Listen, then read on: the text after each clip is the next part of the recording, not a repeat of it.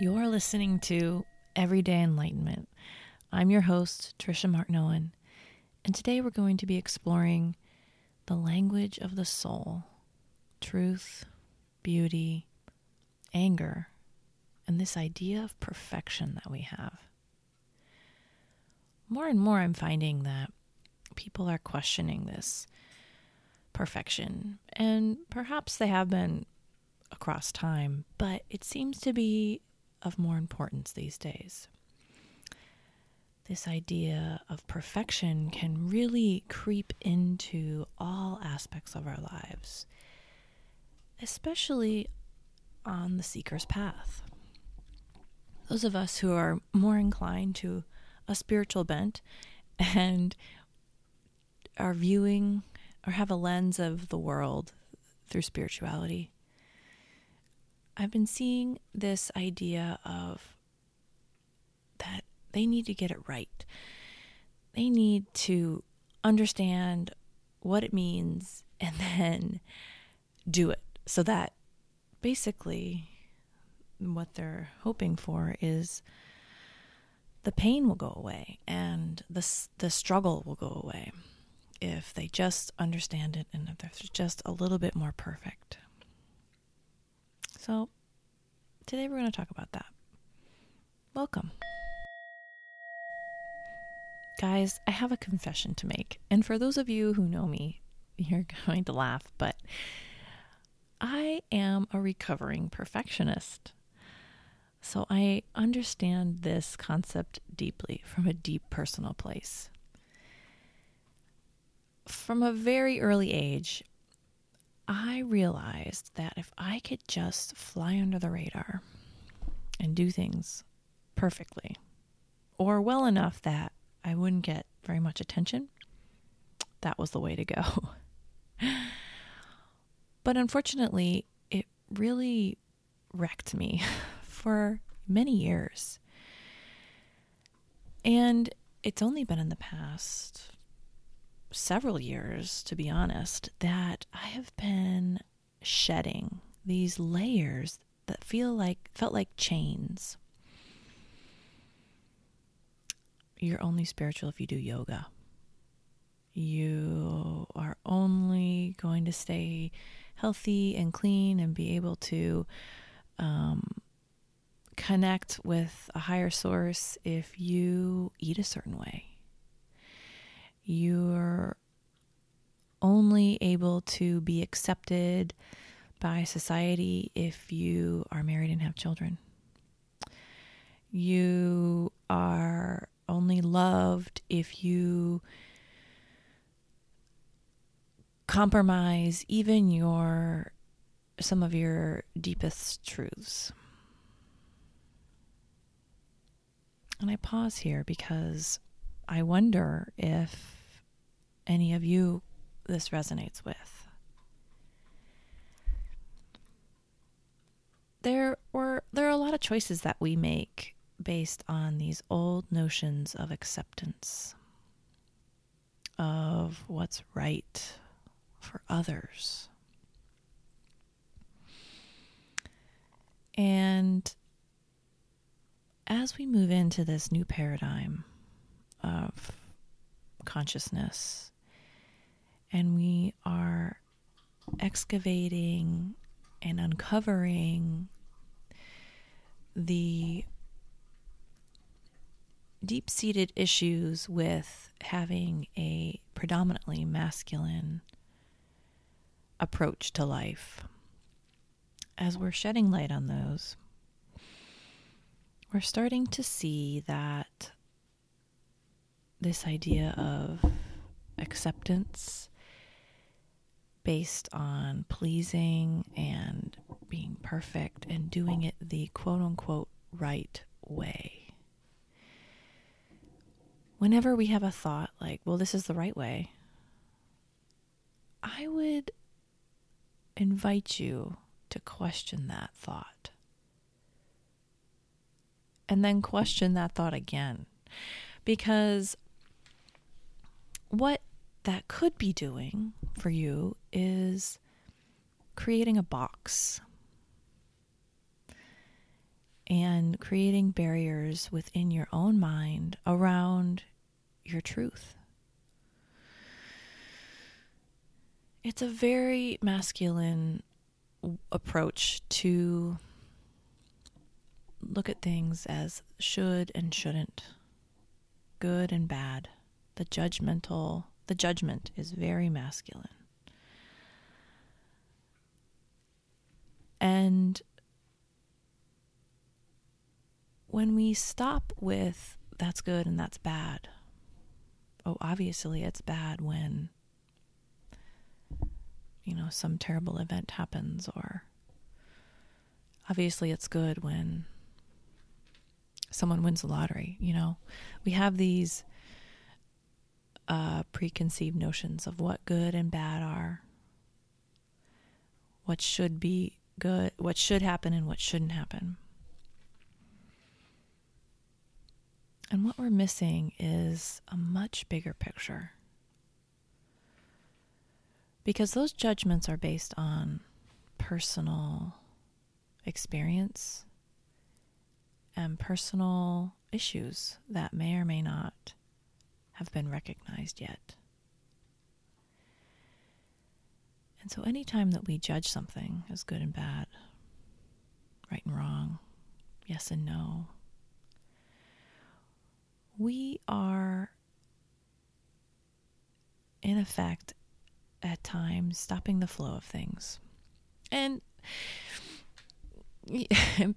because we do live in the society that we live in today, there are times when we do need to make choices and we need to move forward and make a plan. And that's the beauty of the masculine. I think I've talked about this before. Is being able to have a structure and a framework but within that framework, there can be a built in flow. And that's the feminine. The voice of the feminine is the voice of our soul. And it doesn't speak the language of right and wrong, good and bad, yes and no. That'd be too easy. It speaks the language of truth integrity, and beauty. So while it's really easy for you, for all of us, to be able to look at someone's situation and judge it oh, they've got it made, it's so easy for them, or, oh my God,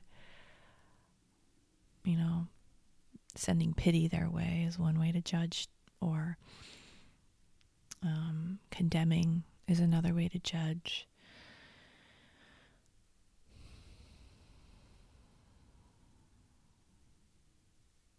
In the end, we don't know what their soul's journey is.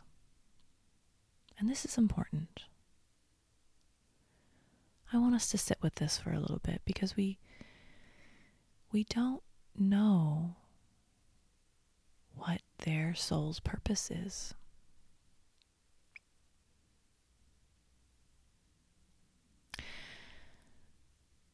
Sometimes we can see options if you're an intuitive or an empath. You can see a person's, um, it, it's like A, B, C, D, and E. You know, you can see these different avenues they could take based on different choices that they have. But ultimately, the soul knows what is true for them and what they need, and what's beautiful for them, and what beauty means to them. And for some, struggle is beautiful. Because through that struggle, they were able to find and receive gifts unimaginable to anyone else and exactly what they needed.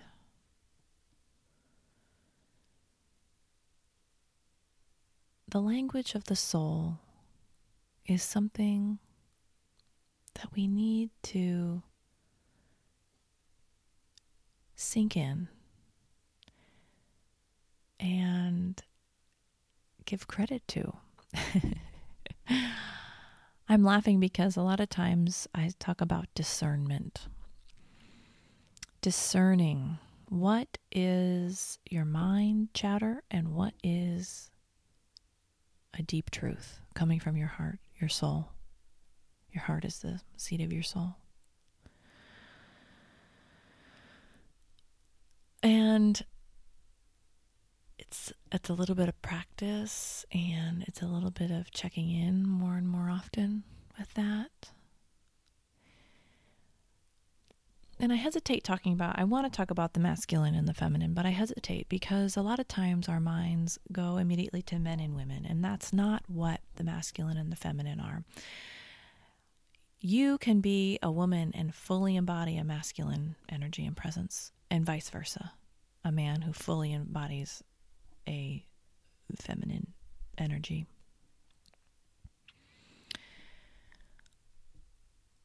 And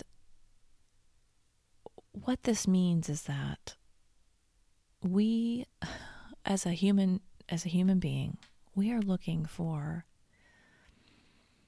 some sort of a balance. And I hesitate using that word too because sometimes that can ignite the perfectionism in many spiritual seekers like, "Oh my god, I have to find the balance. Give me the balance." Uh, yeah, balance is balance is a daily practice. It's not something that just happens and it stays there. It's a daily practice. One of my favorite visuals of a balance of the masculine and the feminine is the yin yang imagery. And it was like, it was so popular in the mid 90s. Remember that?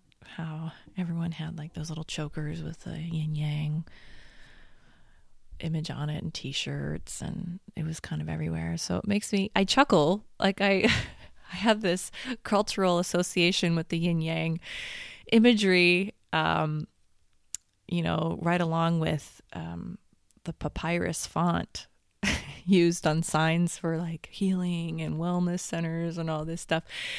Um, but but really, when I step back and I look at the history of that image and the meaning of it and how beautiful it symbolizes this um, interplay of the masculine and the feminine, and how there's a bit of the masculine within the feminine and vice versa with uh, uh, different colored dots within the larger blocks of color or black and white.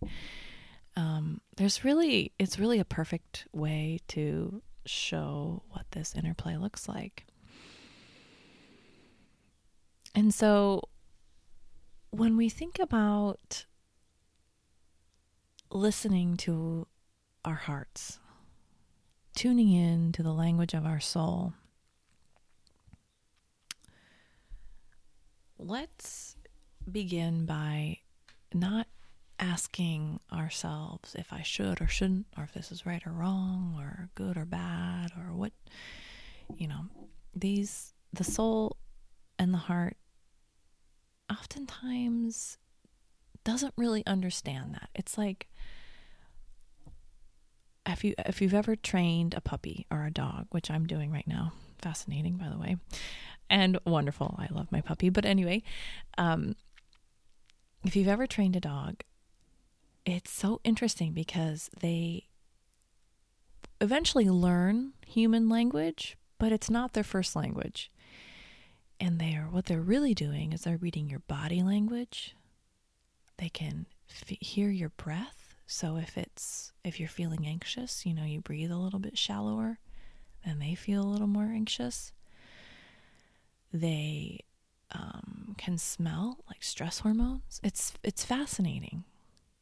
Uh, watching, it's been really interesting for me to watch my how my puppy interacts and reacts to different people and situations, and it's been uh, super validating. Actually, I'm like, oh yeah, I feel the same way. or it's a a mirror to myself. Same with my son. Uh, very much so a mirror to my own um, feelings. But these little people and animals are a good way, a good barometer to see where we are and what's going on for us. And this is the same for this is the same way that we are training and working with and opening up to our hearts. So if you ask your heart all the time, over and over, yes, no, good, bad, you know, it might make a decision for you, or something might make a decision for you. But if you sink into that decision even deeper and you ask it, is this true for me? What's the most true and beautiful thing that this can be for me? You might still get a different answer because the soul and the heart don't often decide things that way, but they see things in a very different trajectory. And so, as we're trying to put together our lives and make the best decisions and do the right thing and retire early and figure it all out by the time I'm 45, you know, the soul and the heart get a little bit lost in that. Because to them, the beauty is the journey. And the beauty is the struggle. That's why we're here. We're here to experience joy and struggle. Both. We're here to integrate these deep feelings that are very human and very real.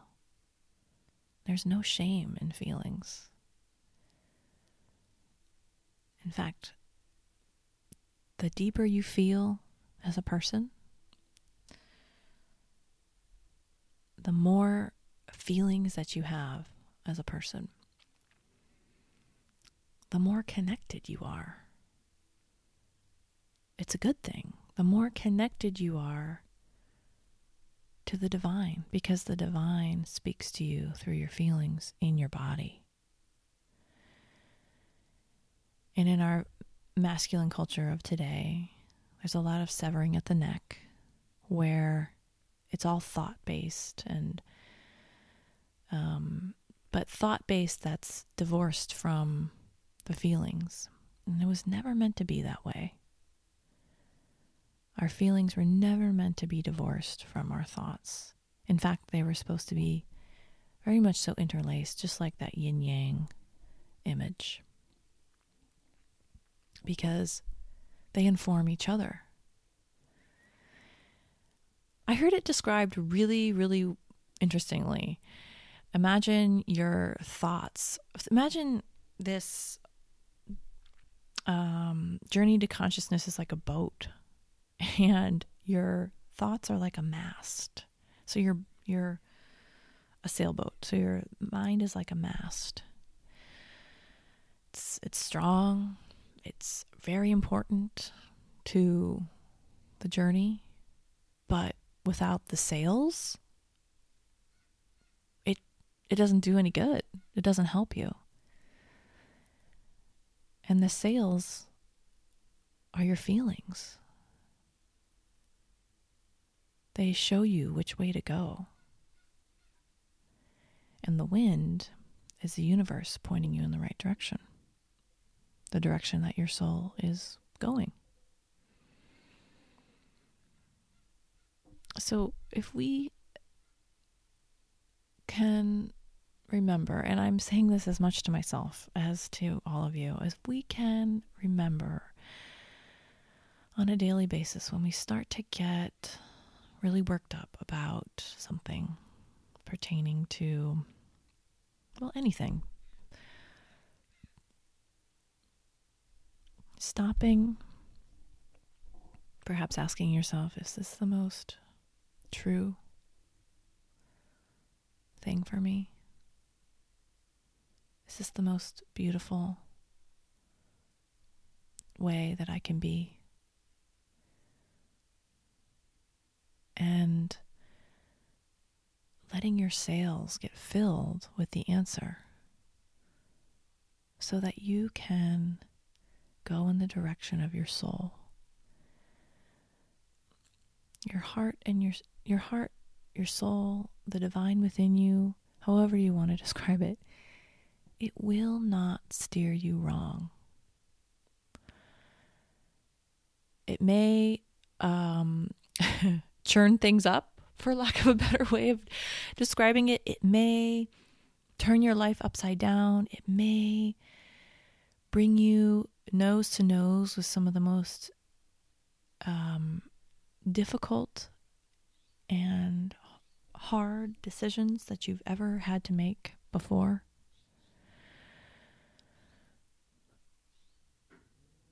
But it won't steer you wrong. And on the other side of that is your life, the life you were meant to live. Oftentimes, we, as we're entering into this journey and to this path of stepping back and stepping in and turning to our own truth more and more and then speaking it what we find is a lot of anger. And this kind of anger eh, I'm talking about is not the indulgent kind of anger where you flip on the, the news, right? And you get bombarded with some idiocracy. But this the anger that I'm talking about is deep. And it can be like a fuel and it comes out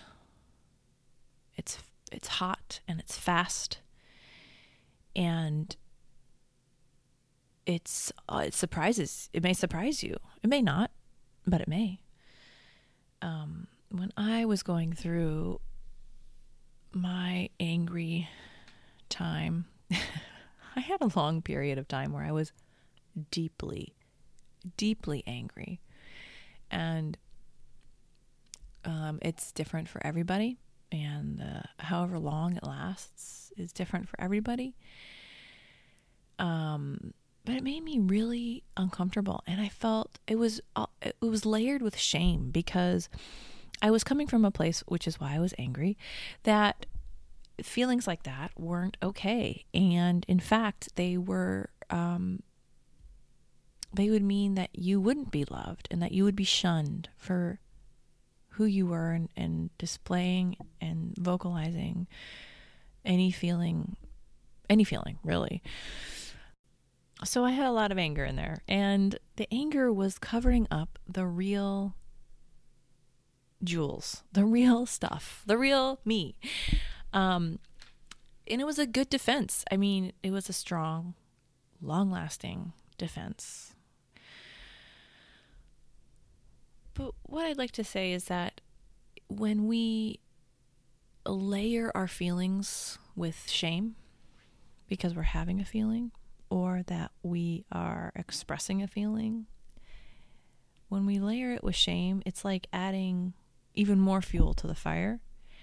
And your anger then can spiral. It doesn't just spiral, that's not the only thing, but it just feels terrible. when we are judging ourselves for the feelings that we're having. So, this is where having some self compassion for yourself and the feelings that are coming up and needing healing because that's all this this process is as anger comes up or whatever the other feelings are that are coming up um, they are needing space to heal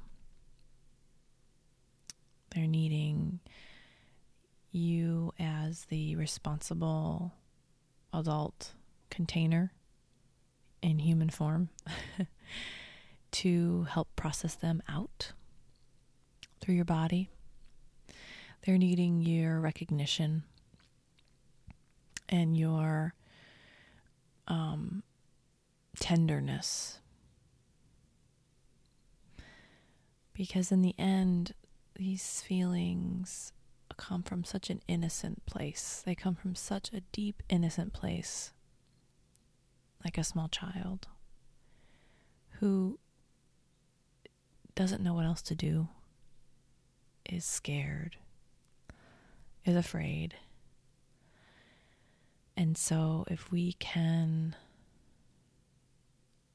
sit back and notice that, and then turn inward and in these moments that we're feeling the most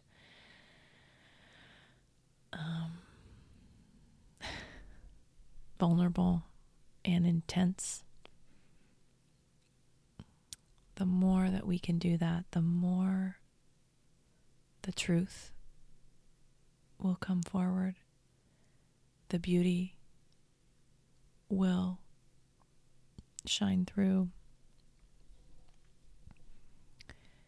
And being perfect will become less and less of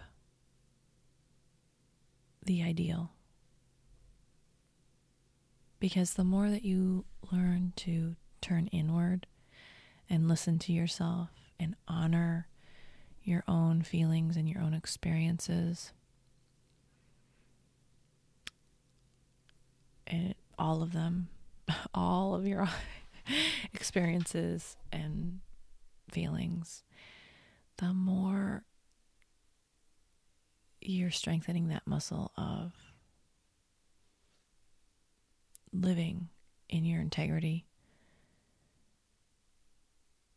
embodying, inviting and embodying more of that feminine energy in, which is ease and grace, knowing heart, love, intuition, acceptance, tolerance, life.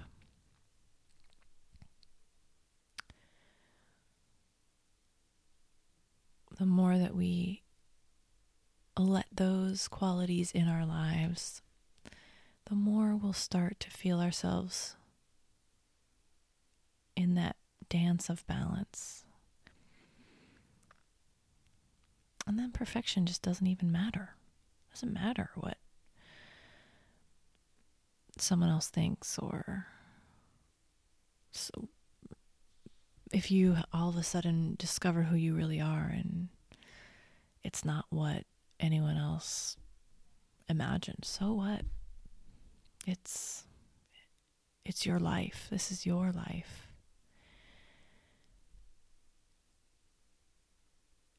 how are you going to live the most honestly? How are you going to find that truth and beauty within you? And then what are you going to do with it?